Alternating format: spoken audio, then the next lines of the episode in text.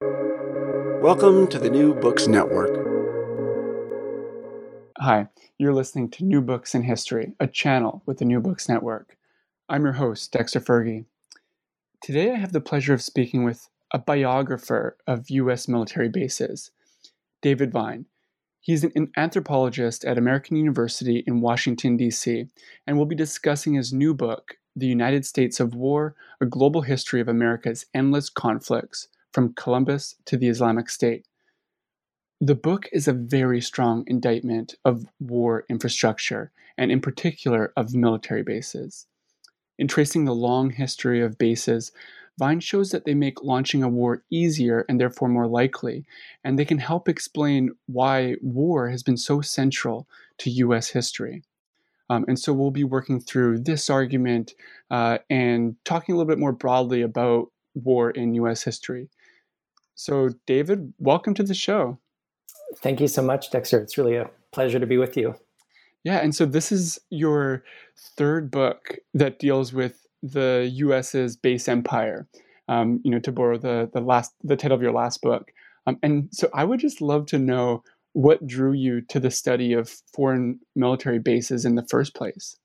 It's a good question. Foreign military bases are not the topic of average everyday conversation and weren't much on my mind for most of my life until actually just about 19 years to the day uh, shortly before the attacks of September 11th, 2001, in fact, in, in August 2001, I got a very lucky phone call. I was in graduate school. I was studying gentrification and the displacement associated with gentrification. And I got a phone call from a lawyer who was representing a group of displaced people. Although in this case, it was a group of people who had been displaced by a now very large US military base, a base on the island of Diego Garcia, which is a small and very little known island in the middle of the Indian Ocean. And the, the people, uh, the, they're called the indigenous Chagosian people, had been forced from their homes by both the US and British governments. Britain claims this island and the surrounding islands. Uh, the people, the Chagosians, were displaced from their homes in the late 1960s and early 1970s as part of the construction of the, the military base on Diego Garcia. And now, for uh, almost for more than 50 years, the people have been struggling to go back to their homes to demand the right to return to their homes. And the lawyer was calling me 19 years ago uh, because he and some other lawyers were representing the Chagosians in lawsuits against both the British government and the US government. And they were looking for a, a graduate student essentially to do some from some free research. Uh, I was more than happy to oblige. I knew nothing of this story. I vaguely knew that the United States had a military base on an island called Diego Garcia from the first Gulf War, 1991. But I knew nothing about the Chagosians, and, and almost no one in the United States, uh, almost no one around the world, knows anything about the Chagosians and their exile. So I was uh, intrigued to know more and and and frankly uh, ashamed um, that my government had kicked this entire people out of their homes, uh, and that resulted in research that ultimately became my dissertation, my PhD dissertation, and and then a book, which uh, by the title of Island of Shame, which I guess captures some of of how I felt uh, but the, the, in short, the, the research I carried out for the lawyers was, was focused pretty narrowly on documenting the effects of the expulsion of the Chagosians, the effects of, of, of what it means to be forced from your homes, uh, uh, in addition to some, some other work for them. But for my dissertation and then the book, Island of Shame, I really wanted to expand my view and understand why it was that US government officials thought it was important and appropriate to forcibly remove an entire people from their homes and why they thought it was important to have a military base in the middle of the Indian Ocean in the first place. And this led me to look at and begin to examine the whole network of US military bases uh, that now encircle the globe. Uh, a network of bases that, again, I had some vague sense that the United States government and the US military had bases in places like Germany and Okinawa, Japan, South Korea. but I had no idea that the, the US uh, had more military bases on other people's land than any country or empire or people in world history. Uh, now they number about 800 bases in around 80 countries. Uh, the number has been even higher in, in previous years. Uh, but the, the, in essence, the Chagosians and their story and the story of Diego Garcia opened my eyes to this this network of bases and and led me to ask questions about why does the United States have so many bases around the world? Does the United States need all these bases? What are these bases doing? What sort of effects are they having? Are they protecting the security of the United States in any sense? Uh, are there better ways to secure the United States and its people? Uh, and that has then led to 19 years of, of research and writing. Wow. So it really was um, this this phone call, this fortuitous phone call that basically led you down a two decade path. Precisely. That's incredible. And and so um, I'd, I'd really like to get a sense of the book's overall argument before we dip into particular chapters. Um, and so in the introduction, you highlight just how normal war has been in US history. You show that the US military has um, gone or has participated in war or stationed troops overseas in all but 11 years of it of the entire history of the republic and so that's a lot of war um, and then you have um, uh, an explanation for this um, and it's summed up in um, uh, your dictum um, if we build them, wars will come. You know, that is to say, if um, the U.S. constructs military bases, wars will happen. Can you walk readers through this line of argument? Sure. So the, it might be helpful uh, for people to, to know that the the estimate of 11 years in which the United States has not been involved in some form of war or other combat uh, is based on a, a list of, of wars and uh, other forms of combat that, that the US military has been engaged in since in- independence that I developed uh, based on a Congressional Research Service report that actually comes out every year, updating uh, the list of US wars and military interventions, invasions, other forms of combat. So that's the basis for, for that uh, estimate that, that effectively the United States has been engaged in some form of war or combat for 95% of its history, 95% of the years in US history. Wow. And I wanted to understand why. Why has the United States been at war so constantly, uh, so incessantly? And, you know, sometimes you hear people talk about the United States being addicted to war or the United States was you know, formed in war and thus uh, is sort of destined to uh, to to fight forever. Um, there's there explanations often rooted in in sort of metaphors. The the DNA of the United States is rooted in war, and actually, I don't find these explanations very useful or or accurate, for that matter, because they are most of them sort of rooted in in metaphor rather than an examination of of U.S. history. So building off my, my work on bases, I wanted to understand this, this pattern of, of, of near permanent warfare. And I began to think more about the role of US military bases, and specifically US military bases abroad in this pattern of war. And it actually was, in a sense, correcting a certain omission in my earlier work or an area of my research that I had given short shrift uh, like other scholars, I, in my study of US military bases abroad, had mostly focused on bases outside North America. I, like others, I think, completely overlooked the fact, or eventually I didn't, I didn't completely overlook, but uh, I, I largely overlooked the fact that, of course, the first US military bases abroad were on Native American peoples' lands, the, the, the, lands of Native American nations and peoples and tribes. Uh, these were the first military bases abroad, uh, the first extraterritorial US military bases. And I began to look at the role those bases played in the expansion of the United States. And, and indeed, they played a key role. Uh, they were, as one historian puts it, the, the pry bar uh, of conquest and the expansion of the United States first across North America and then increasingly to parts of the, uh, other parts of the globe. Uh, so the, the, the line, as you mentioned, if you build them, wars will come, actually refers both to bases and empire. Um, the the them refers to both bases and empire. Uh, and the argument of the book is that U.S. military bases, as, as with other empires and, and world powers, bases enable war. Bases are tools for militaries uh, to launch and sustain warfare.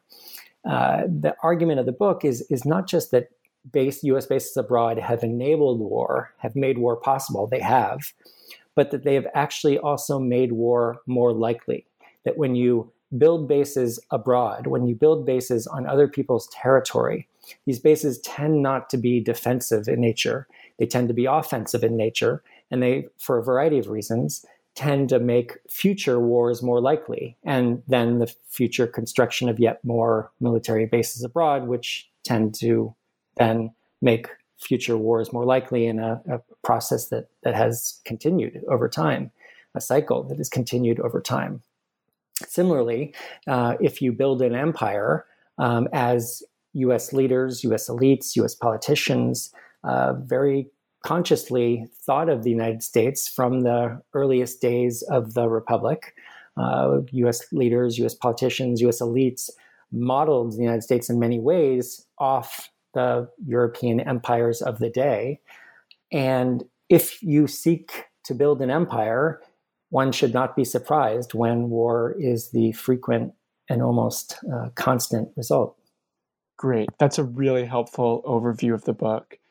And I think it also would be helpful for us to talk a little bit about the US's justification for maintaining all of these bases. Like, can you just uh, really quickly tell listeners what, um, like, what the ostensible, um, you know, rationale is to have 800 military bases around the world? There has been an assumption since World War II and the earliest days of the Cold War uh, in mainstream foreign policy circles and among US politicians and, and others that the United States must have a l- very large collection of military bases and a very large collection of US military personnel around the world on other people's territories to ensure the security of the United States. It has been uh, an assumption that it's what's often called the, the forward strategy or forward posture uh, of maintaining hundreds of bases and hundreds of thousands of troops outside the United States is necessary uh, to protect the United States. And, and basically, this assumption has gone unquestioned for the most part for, for far too long. Uh, the argument is that these bases deter enemies, they deter uh, any other power from uh, engaging in any sort of military action. Uh, the argument is that these bases uh, ensure stability and peace around the world. Uh, and in fact, most of the claims made for maintaining this huge collection of bases around the world basically lack evidence, uh, lack, in some cases, evidence of any kind. Um, the evidence that, that bases, US bases abroad, deter enemies uh, in any sort of effective way is, is very inconclusive at, at best. Um, the argument that US bases around the world have ensured peace and security and, and stability is, you know, really should be laughable. Uh, these bases that the United States has maintained, especially if we just look at the last 19 years, US bases abroad have enabled war. They have launched a long series of wars. Uh, most notably, of course, the wars in Afghanistan and Iraq, the overlapping war in in uh, Pakistan, um, the wars more recently in Iraq and, and Syria against the Islamic State, uh, far from ensuring peace and stability, U.S. wars have have enabled. Uh, sorry, excuse me. U.S. bases have enabled and uh, enabled the launching of, of wars. And, and the same is the case, of course, in the, the US war in, in Vietnam and Cambodia and Laos. Uh, a large collection of US bases in East Asia made that war possible, uh, made it not just possible, but made it easier. It made it an easier policy option and choice for US policymakers. Uh, in, in short, uh, US bases abroad have made it far too easy uh, for a very long time for US policymakers uh, to choose war, to launch war. Mm-hmm, mm-hmm. Yeah, I mean, it, like when you when you really start to think about the purpose of the bases, it just seems so obvious, you know. Um, but like what your book does so um, wonderfully is that it like it, it makes an obvious case, but that a, case that is also still very provocative. I, I hope so, and and I, I, the other way I, I introduce the these sorts of ideas is by asking people to see basically to see the world from from the perspective of others in a sort of classic anthropological sense you know if another world power were to build a military base one of their military bases near the borders of the united states anywhere near the borders of the united states how would we as people in the united states feel about a you know just even a single russian base near the borders of the united states or a single chinese base or even a single base of an ally If there was a you know British or French base uh, near the border of the Canadian-U.S. border or the Mexican-U.S. border, how would we feel? Um, we need only look at the you know the most dangerous moment of the Cold War was when the Soviet Union built a military base, a missile base in Cuba, 90 miles from Miami. This brought the world closer to nuclear war than we've ever been as human beings. Uh, and you know the the idea as as U.S. policymakers and leaders have have claimed for so long that that U.S. bases abroad are purely defensive, purely for the good of of the peace and security of the the world, really should be laughable, and and it shouldn't surprise us that that the leaders of other nations, that the people of other nations, see these bases bases as they generally are as offensive and as threats to their security. Yeah, I, I, I agree that um, uh, that that assumption should be laughable, but it, it also does seem to be consensus among um, you know the, the, the people that are making these decisions. Um, and so so actually another thing that I, I would just love to have a, um, a quick conversation about is your method, um, because your approach to doing research um, uh, is really fascinating, especially to me as a historian, uh, as a, a, trained historian. Um, you know, you are combining archival research with interviews and ethnography and cartography and just you know um, like like empirical data crunching. Can you say a little bit about your method and how you approach your research? It's a great question. I guess my my long-standing approach has been to use every method available to me, every method that I can employ to understand the question at hand. I think that the disciplines, the social science disciplines, the disciplines of the humanities, are largely outdated and not very useful and often keeping people in boxes about what they can do, what methods they can employ. And happily, in, in anthropology, uh, anthropologists have been drawing on the work of historians, and and their work has looked more looked more and more historical in nature for I don't know four decades or more. Uh, so we've seen a, a, really nice merging of anthropology and and history, at least from from my perspective as someone trained in anthropology. But I, I mean, one of the reasons I like anthropology is um, even though I would do away with the disciplines entirely. But while they exist, one of the reasons I like it is that it, it really allows you to, to draw upon all the social sciences and humanities to combine uh, the methods of sociology and history and political science and economics and even psychology and uh, other you know humanities uh, uh, depending on how one thinks about history, whether it's a humanity or a, a social science. But in any respect, um, the, the, the main point is that I, I, I try to use whatever methods are available to me, and uh, that can that can hopefully best answer the questions at hand. Mm-hmm, mm-hmm. Um, and so, yeah, let's let's get into the book. Um, so uh, you start off the book with a discussion of Christopher Columbus. Um, you know, and, and uh, he's in, in your title, and so um, uh, you know, uh, um, in, in, your book, you show that it was actually Columbus who, um, you know, built the first European base in the Western Hemisphere. Um, can you just share with listeners like why you decided to start a book about U.S. Forever wars with Columbus?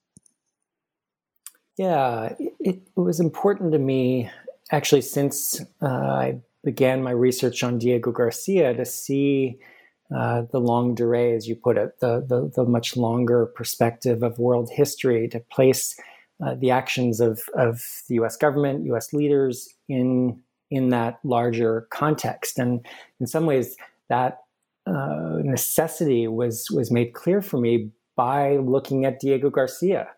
The first people to be interested in putting a military base on Diego Garcia were not U.S. Navy officials, as as there there were U.S. Navy officials in the 1950s and 60s who got excited and interested in putting a base on Diego Garcia, but the first ones to do it were actually French and British military and diplomatic officials uh, in the 18th century, and that told me something and made me in, in trying to explain and tell the story of Diego Garcia see how there's a much larger imperial story and a, a story of imperial succession.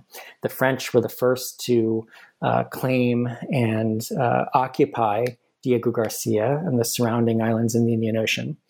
Uh, they never put a military base there, but that is precisely why they initially uh, claimed the islands. Uh, Britain then succeeded the, the French Empire um, at the end of the Napoleonic Wars and claimed the islands and occupied them. And then in the last days of the, the British Empire in the 1950s, 1960s, you see a transition to the US empire. And again, you know, many in the United States, myself included in, in many ways, and even to this day, but certainly as I was growing up, didn't don't like to think of the United States as an empire. Um, but for reasons that I explain in the book, uh, I think we have to face facts and face the reality that the United States is an empire, has been an empire since its founding, and that that empire emerges out of a longer history of, of European imperialism in the Americas uh, that dates, of course, to the arrival of, of the person who in English we call Christopher Columbus. Mm-hmm, mm-hmm. Yeah, and, and um, you visited Guantanamo Bay, and that's sort of how you start. You you set up uh, the the beginning of the book, and so um, can, can, you just sh- share with listeners like what you learned um, uh, on your um, your your trip to Gitmo?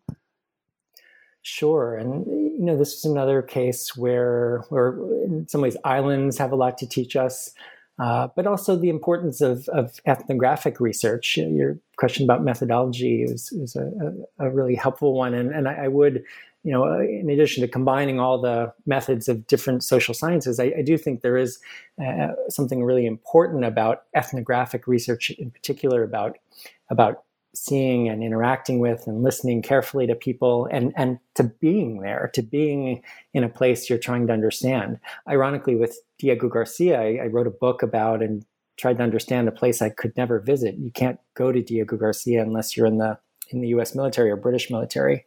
Um, no civilians have gone there effectively uh, since the early 1980s um, but Guantanamo Bay, sort of ironically, is much easier to visit. I was able to go there as a journalist and, and researcher uh, because in the early days of the, the Bush administration, uh, the Bush administ- George W. Bush administration wanted to show the world that you know we're not torturing people at, at Gitmo at Guantanamo Bay. Um, so I was able to, to, to visit, to tour the the prison and the rest of the base. Most people uh, think only of, of, the prison when they think of Guantanamo Bay, but the vast majority of the base, which is about the size of Washington D.C., the vast majority of the base is is a, a, U.S. base that looks a whole lot like U.S. bases around the world, which is to say, looks a whole lot like a not so small U.S. town. Uh, bases around the world, U.S. bases around the world, are like uh, little Americas, as they're often referred to. Uh, small or not so small U.S. towns, complete with uh, hospitals and schools and fast food and healthcare centers and fitness centers, uh, recreational facilities, uh, all the all the, the, the trappings of of a pretty cushy suburban style lifestyle. When I went to Guantanamo Bay, in addition to seeing all that, I got to tour this very small museum in the in the base of a lighthouse and there there was a, a, sort of yearbook from Guantanamo Bay. There, uh, like schools and camps, they have a, a, annual yearbook, and there was one that was celebrating the arrival of Columbus at Guantanamo Bay in 1494. And this was news to me that first that I if I never knew it, I had forgotten that that Columbus arrived at, at, Guantanamo Bay as he as he indeed had on on his second voyage to the Americas, and it seemed quite telling that both that he had arrived there at Guantanamo Bay, this place that has become so significant in recent history, and that the base on Guantanamo Bay was celebrating his arrival. And that seemed to say a lot about the, the longer term imperial history and trajectory that the US empire is a part of. Mm-hmm, mm-hmm. Yeah. Um, and maybe just jumping ahead a little bit, um, one of my favorite chapters um, was titled, or is titled, Why Are So Many Places Named Fort? And again, this is, um, you know, like a really simple premise, um, but also extremely provocative because um, you know like how often do we ever actually think about um, you know the histories of all these places that are named fort? Um, you know there's fort worth fort lauderdale um, uh, you know um, fort knox uh, uh, and you know all these places refer to a military installation that existed in the past. Um, but for some reason their history is is always obscured when we're actually in those places. Um, can you try and answer your question? Um, wh- why are so many places named for it? Yeah, I mean, you, you put it really nicely and and capture sort of the the way in which I I, I didn't think much about these names. Uh, I didn't think about that. I lived in a neighborhood called Fort Greene and somehow never made the connection to my work about U.S. military bases. Uh, the Fort Greene refers to a Revolutionary War era fort, um, but the, the vast majority of, of places named fort uh, were U.S. Army forts uh, that followed uh, the the creation of the United States that followed the Revolutionary War. Although some, like Fort Lauderdale, actually predate the the establishment of the United States and and got their names from from again from the Spanish Empire or the French Empire or the British Empire. Uh, and I wanted to call people's attention to all these places, all these place names, these cities, these towns uh, named fort, to call people's attention to the extent to which the history of the United States has been written by war, has been written by conquest, by expansion, and by the military bases, the military forts that have enabled that conquest and expansion and, and those mm-hmm. wars. Uh, yeah, and just um, jumping ahead again, we're going to be doing a lot of leaping just because we're covering so much time. But you also have an interesting and related uh, um, to this uh, chapter we just talked about um, reading of 1898, um, you know, the year that the U.S. went to war against the Spanish Empire in the Caribbean and Pacific. Um, and what I found really fascinating was that um, you put bases at the center of the narrative. Um, you know, because firstly, it um, uh, it connects up to this older history of forts, um, you know, in in the West, um, but then it also um, puts um, uh, bases at the center in the sense that it was because of bases that the U.S. was able to, for instance, send troops to the Philippines or send troops to Cuba. Can you uh, um, share with listeners um, what happened in 1898 and um, and say a little bit about the role of bases? Sure, I think it's a, a good example of the way in which U.S. bases abroad have begat wars, which have begat more U.S. bases abroad, which have begat more U.S. wars. Um, this cycle of bases and wars and bases and wars and bases and wars. Um, you know, it, it, again didn't seem to me a coincidence that one of the main launch pad launch pads for uh, the wars in the Pacific, in particular against the, the Spanish Empire, uh, was the Presidio in California, the Presidio in San Francisco, uh, which, of course, was a, originally a Spanish fort, a Spanish base, uh, and then a Mexican one. Uh, that was seized by U.S. forces during the Mexican American War, during the conquest of, of California and large parts of the Southwest when, when in the Mexican American War, a war that U.S. forces instigated, even by the admission of the, the State Department.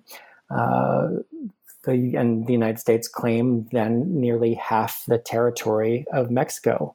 Um, so this this this base that was uh, one of one of the sort of spoils of war in the language of, of military leaders uh, then enabled the conquest of yet more territory outside of of North America uh, in the Philippines and and then not through conquest but through agreement uh, the the Guam as well.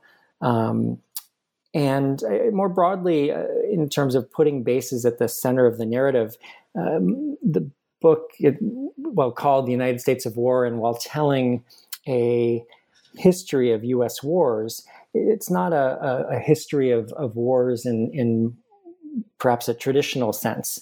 Um, the book uses bases abroad as a lens to examine this long history uh, of wars. It is not a, a, a, book that that tells you know the story of battle after battle after battle, but instead uses bases as a lens to understand why this long pattern of war exists and to understand other dynamics that that feed this pattern of war. The argument is not that that bases alone explain why the United States uh, has fought wars so constantly and again, I should say that why the United States government and the United States military have fought wars so constantly and consistently.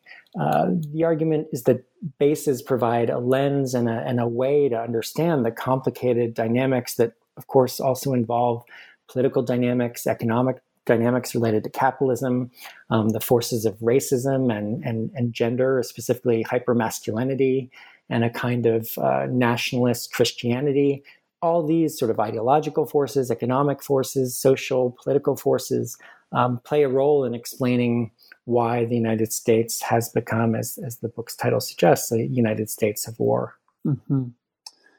Yeah, I, I, I, mean, I, I, I had no idea. Um, well, first, I didn't know what Presidio meant, um, but I had no idea that that Presidio um, uh, w- had been involved in all these different wars, but it's it's something that I'm actually familiar with in my own current research on um, um, the the United Nations, and um, and apparently um, Truman had actually offered um, the UN the Presidio as sort of a, a, headquarters for the UN when it was uh, being when it was being debated as to where to even put the UN. Um, and so, in an alternative uh, timeline, um, the UN would would be sitting in, um, uh, I guess, like a former fort. Interesting. Although it, it, it, it's, I, I, didn't know that that story, but it, it is uh, the Presidio in in San Francisco is a great example of of uh, a few things, um, including the ways in which bases are not are neither inevitable nor are they forever. Uh, the the Presidio in, in San Francisco has been converted into civilian use, um, into a whole variety of, of housing and, and office space and museums and schools and parkland. Um, it's a tremendous example of, of how one can take a, a, a military base and convert it into uh, peaceful ends and um, into, into to, to much different uses.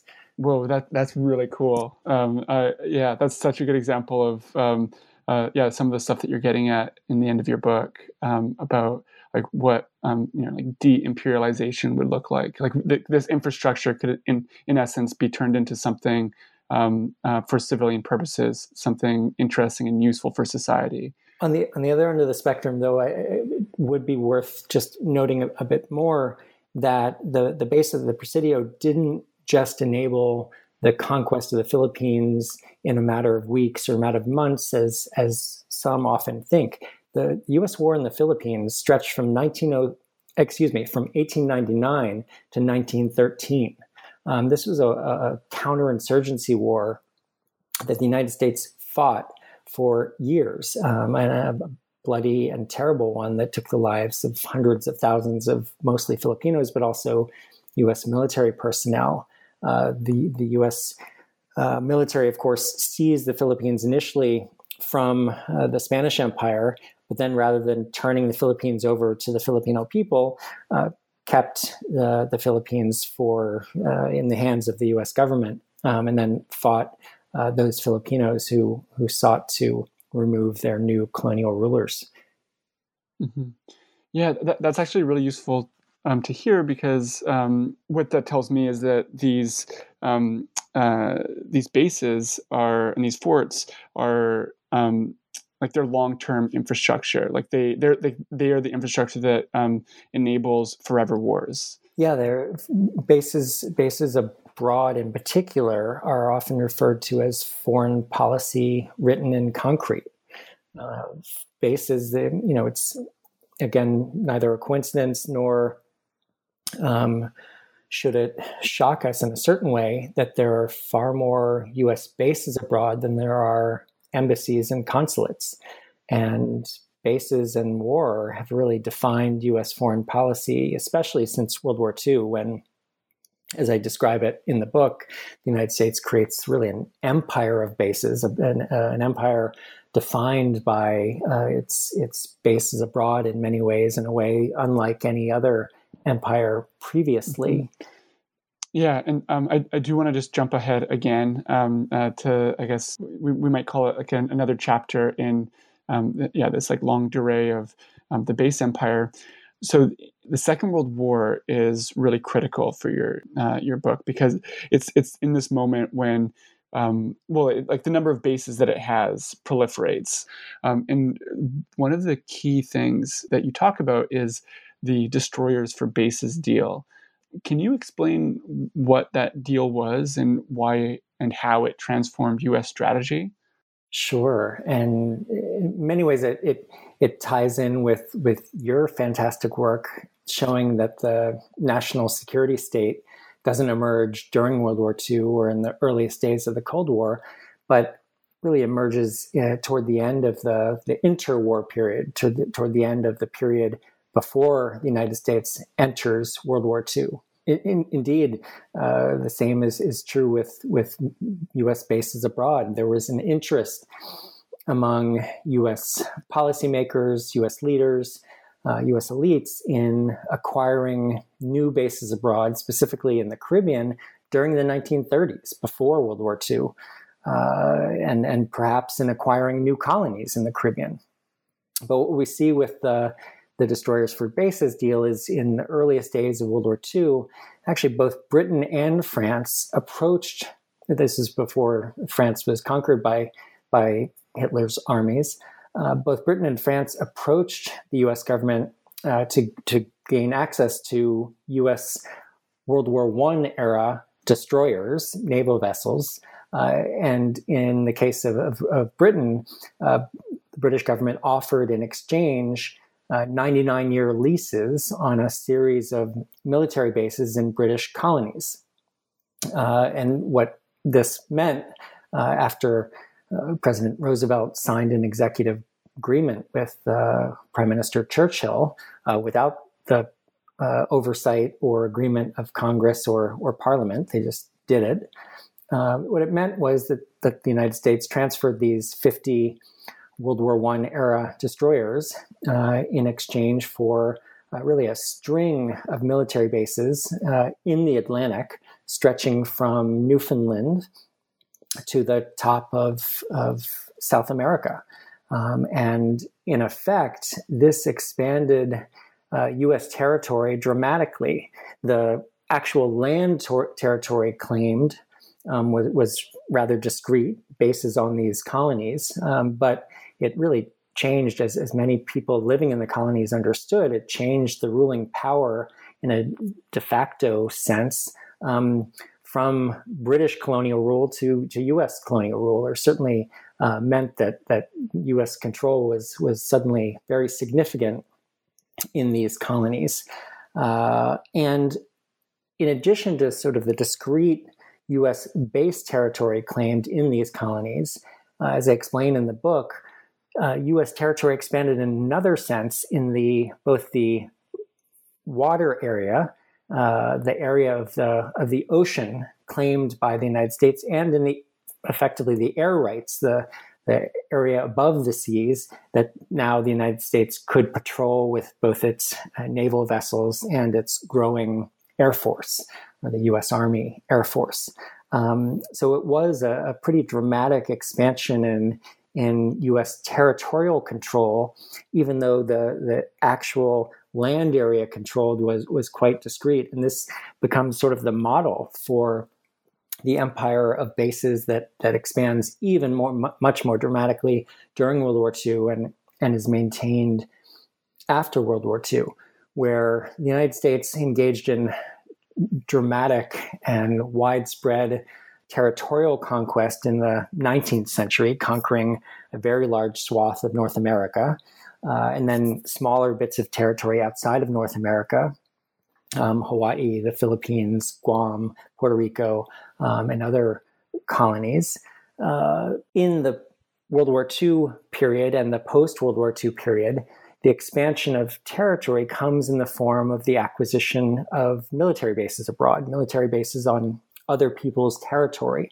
And this, in a certain sense, this, this claiming of territory is indeed, again, very discrete, very um, isolated in nature, even for the large size of many of these bases. Of course, you know, compared to the size of all of Germany, uh, a base is, is quite small.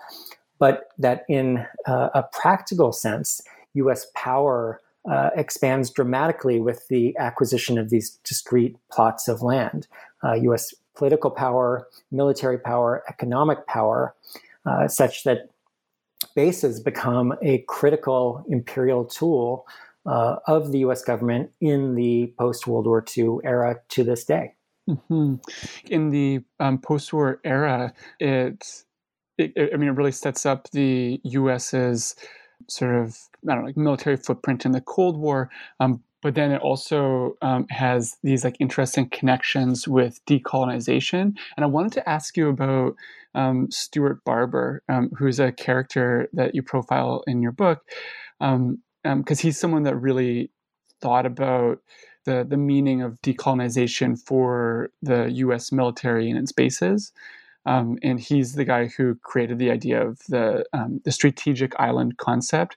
And I mean, you've already kind of given us a little bit of a, about the Diego Garcia story, um, but I was just wondering if you could say a little bit more about Barber, who he was, and um, uh, sort of like what his idea consisted of. Sure, and he really follows in the wake of, of World War II, and, and indeed, you know, was in the Navy during World War II. But what we saw during World War II was initially on the part of President Roosevelt and his administration a, a commitment to decolonization and an, an anti colonial rhetoric, very powerful anti colonial rhetoric at times. But then over the course of World War II, one sees some pretty significant slippage uh, where uh, the US government is increasingly supportive of both the French and British empires maintaining a hold on their empires and their colonies in the post World War II period. Uh, similarly, the, the United States uh, largely, uh, the US government largely decides to hold on to US colonies after World War II, the one ex- major exception being the Philippines, which gains its independence in 1946. Uh, but it's a very limited form of independence where the US maintains a significant degree of dominance economically and politically over the Philippines. And after in, in the toward the end of the 1940s and into the 1950s, of course, the decolonization movement around the world gains momentum uh, as, as, as countries, as f- former colonies, gain their independence and become new nations. Uh, as this was happening, there were U.S. government officials and, and other elites who became concerned about, about this decolonization movement and became concerned that many of these new nations would side with the Soviet Union and the Eastern Bloc in the, in the growing Cold War. Stuart Barber was one of the officials who was concerned about the decolonization process. And his uh, solution to what he perceived to be the, the problem of, of new nations gaining independence and uh, likely, in his mind, siding with the Soviet Union, or at very least, uh, calling into question the existence of US military bases in former British colonies, former French colonies, and, and elsewhere abroad. Uh, Barber's solution was to acquire new military bases around the world, um, possibly in new US colonies, um, but located on territory controlled by the United States government's closest allies. Again, mostly Britain, France, uh, the Netherlands, uh, Australia, and a few others. So the, the idea was to acquire new territory, small, discrete island territory in particular, that could be controlled and maintained in the decolonization period. Uh, small pieces of territory that, that basically the, the world would wouldn't notice. Um, that would be easier to, to maintain a hold on compared to large colonies uh, that were increasingly gaining their independence. And the idea was to, to, to sn- snap up these small bits of island territory uh, with the idea of building future military bases on them. And this is what led uh, Barber and then others in the Navy and other, others in, in the US government to identify Diego Garcia, this island in the Indian Ocean, as a, a prime target for acquisition. Indeed, it became the, the major uh, base created under what Barber coined the strategic island concept. This is how he described his his strategy uh, to react to the the, the decolonization movement and, and what he and other U.S. leaders perceived as as uh, their increasing, uh, increasingly tenuous grip on control of the world. Mm-hmm. Yeah, I mean, it's really through Barber and um, and and yeah, these, like um, broader ideas of the the, the strategic island concept um, that you start to see how um, you know U.S. elites in the military and government um, really see these bases as a way to kind of like maintain power in an age of decolonization. Um, and uh, and yeah, and like and Diego Garcia is obviously a really good example of that. And I just want to leap again um, uh, a few decades um, ahead to the um, end of the Cold War, and then um, with a question mark. Um, so you have a chapter on uh, on on the end of the Cold War, but you basically pose it as a question um, because you know if if you're looking at Cold War infrastructure in you know like in 1990 um, and then again in 1999 there's a lot of evidence that the Cold War was still going on. Um, can you uh, t- talk about the, the 1990s and the uh, immediate attempt to um, reduce the number of uh, military bases and, uh, and, troops overseas, but then how that um, really fizzled out? Sure, and in, in some ways, it, it does help to connect this to World War II. So, and the longer history of U.S. bases abroad in short, as I mentioned, the first US bases abroad were on Native American peoples, Native American nations' lands in North America. Uh, pretty quickly, though, there were also small US leasehold bases, patrol bases in, in various parts of the world in the late 18th century and 19th century. Uh, the United States acquires new bases abroad in the 1898 war with the Spanish Empire um, the Philippines and Puerto Rico and Guantanamo Bay, elsewhere, uh, and a few other bases abroad uh, in the early part of the 20th century. But it's during World War II that, that the collection of US bases around the globe expands dramatically. And what we see at the end of World War II is that US leaders essentially wanted to hold on to as many of these bases as possible, especially US military leaders uh, and, and, and US officials with control over, over US military policy. At the end of the Cold War, basically, we see over the course of the Cold War, the number of US military bases abroad fluctuated. Uh, the number expanded during the, the, US wars in Korea and in, in Vietnam and Southeast Asia. Um, they declined somewhat at the end of each of those wars, um, but we see a growing number of bases in the, the end, toward the end of the Cold War in the 1980s, in the Middle East in particular. Really dramatic expansion in the number of US bases and troops in the Middle East. Uh, and then with the end of the Cold War, there was a push to cut the size of the U.S. military budget to uh, to achieve a, a, peace dividend, as people talked about it at the time, and to close U.S. military bases abroad. Some of them, um, and indeed, we saw the closure of about sixty percent of the total number of, of U.S. bases abroad uh, in the first four or five years of the post uh, post Cold War period. Then the first four or five years after the dissolution of the Soviet Union. Um, but 40% remained. Um, a very large and substantial infrastructure of bases remained. And the basic structure, the basic geographic spread of the bases remained virtually the same. Um, the number of bases, especially in, in Europe, um, declined, but the basic structure and infrastructure of US bases abroad remained the same um, and then begins to expand again uh, in the post 9 11 period um, such that uh, at the end of the Cold War, there were about 1,600 US bases outside the 50 states in Washington, D.C., in about 40 nations. Um, today, there are around 800 US military bases outside the 50 states and Washington, D.C., in around 80 countries and colonies or territories.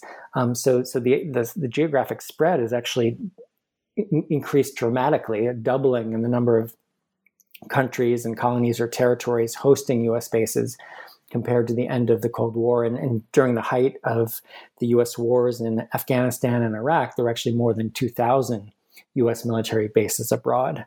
So, uh, in many ways, the, the Cold War indeed did not end. And especially this is the case um, when we look at, at the situation today with what people are now explicitly talking about as growing Cold Wars with both China and Russia. And one of the reasons, in my mind, that that uh, these growing Cold Wars exist is because the infrastructure bases surrounding Russia and China never disappeared, and in fact, in recent years, have, have grown and have have increasingly surrounded the borders of, of both China and Russia. Mm-hmm. Yeah, yeah. Uh, the, um, the the current talk of uh, new Cold Wars is uh, is frightening, but yeah, but it's it's also um, it's, it's, hard to say that the old Cold War, at least like the the, the infrastructure of the old Cold War, ever really went away, um, and we just exist in this like one continuous um, uh, forever war. Precisely. Um, what I really what I would really like to talk about though is the conclusion, um, because um, you know you you end the book with essentially um, a way forward, like a you know uh, the, uh, an answer to the question what is to be done. And I would really, I think it would be really useful um, to have that conversation.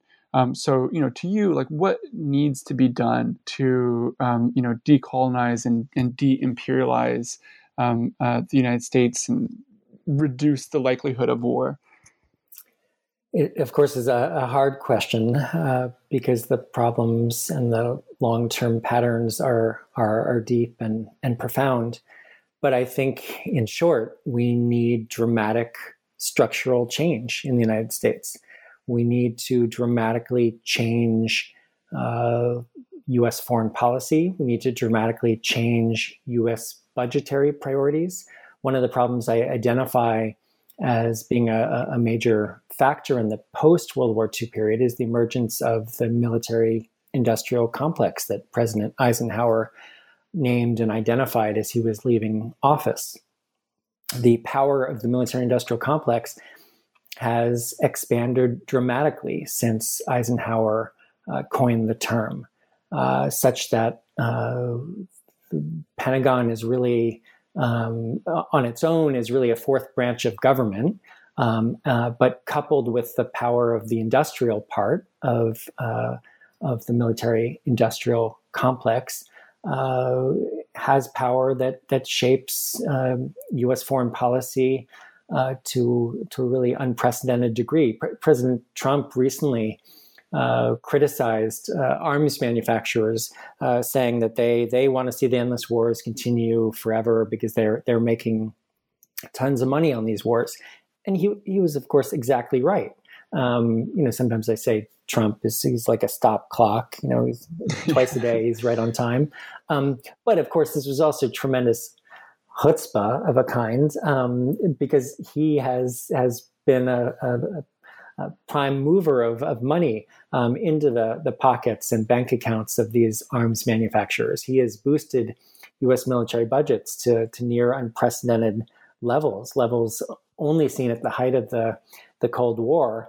Uh, when you know what are the enemies facing the United States? What are the threats facing the United States? The United States is not facing uh, an empire like it faced in the Cold War in the form of the, the Soviet Union. So, um, as I said, we, we need deep structural change. We need to, we, the United States now has a, a, military budget around $740 billion a year. Um, and that doesn't even include the uh, other totals that, that likely uh, bring the grand total to over a, a trillion dollars a year in spending. Uh, and, and this, this, these sums are, are more than the, the total military budgets the next 10 uh, countries combined. Most of those countries are US allies. Um, in short, the, the US military budget is totally out of proportion to any threats facing the United States and is profoundly undermining the security of the United States in a whole variety of ways, and by making war more likely, um, but also by diverting funds from, from pressing needs in the United States, like uh, I don't know, there's that little pandemic thing. Um, you know, the, the fact that the United States has plowed just in the post 9 11 period $6.4 trillion. $6.4 trillion, that's trillion with a T. Wow. Has been spent or obligated on the post 9 11 wars. That's just on the wars. Um, there's additional, just basic military budget funding as well, and that runs into the, into the trillions. Um, you know, all this money plowed into the military, and meanwhile, pandemic preparedness was largely overlooked, and the United States was left completely unprepared for a, a threat that has ended up now taking the lives of more than 200,000 people. And this is just, you know, one example of the, the misplaced priorities. Now, I mentioned the power of the military industrial complex. Given that it is so profound now and, and, and profoundly expanded since uh, the time of President Eisenhower, we need to really think about deep structural changes that, that could undermine that power in some fashion. It will be very difficult to take on the power of the weapons manufacturers and, and their allies in Congress. Uh, and there are plenty of examples for when the, lack of success when, when people have tried to take on that power. Um, so I, I, point to things like converting um, attempts to convert the weapons manufacturers to, to rather than you know take down the Lockheed Martins to to convert them into um, pr- the production of, of civilian uh, large scale infrastructure projects, for example. Um, I raised the possibility of, of, a constitutional amendment or constitutional amendments to uh, weaken the power of, of the military itself and the power of the president to, to wage war, uh, which has become a major part of the, the war system. Um, closing military bases abroad, of course, has to be a major part of, of this kind of structural change. Uh, and, I'm ha- happy to report that there are a growing number of people across the political spectrum who agree with me. This is not just a sort of left position. There are people uh, on the right um, across the political spectrum who increasingly, and within the military itself as well, who see that U.S. military bases abroad are really an outdated and and and misguided strategy that dates from World War II and the early days of, of the Cold War, that in a whole variety of ways, uh, U.S. military bases abroad are, are actually undermining U.S. national security. They are, um, uh, of course, again, uh, diverting funds from pressing civilian needs like healthcare and the infrastructure at home, uh, schools, affordable housing, uh, among many other needs. We have this huge infrastructure, very robust infrastructure bases abroad, while our infrastructure at home is is crumbling. And meanwhile, the, just from a purely military perspective, um, investing all this money in bases abroad is is diverting funds from from better positioning the United States military to defend the actual borders of the United States, uh, in addition to, to directing funds to diverting directing funds to defend the United States against things like uh, pandemics. Um, so closing bases abroad, again, perhaps considering the conversion of bases abroad, uh, perhaps converting uh, contracts uh, that that you know make literally billions of dollars a year for for military contractors on these bases, converting them into civilian uses abroad in much the way that the Presidio in the United States was was converted into civilian uses is is one model.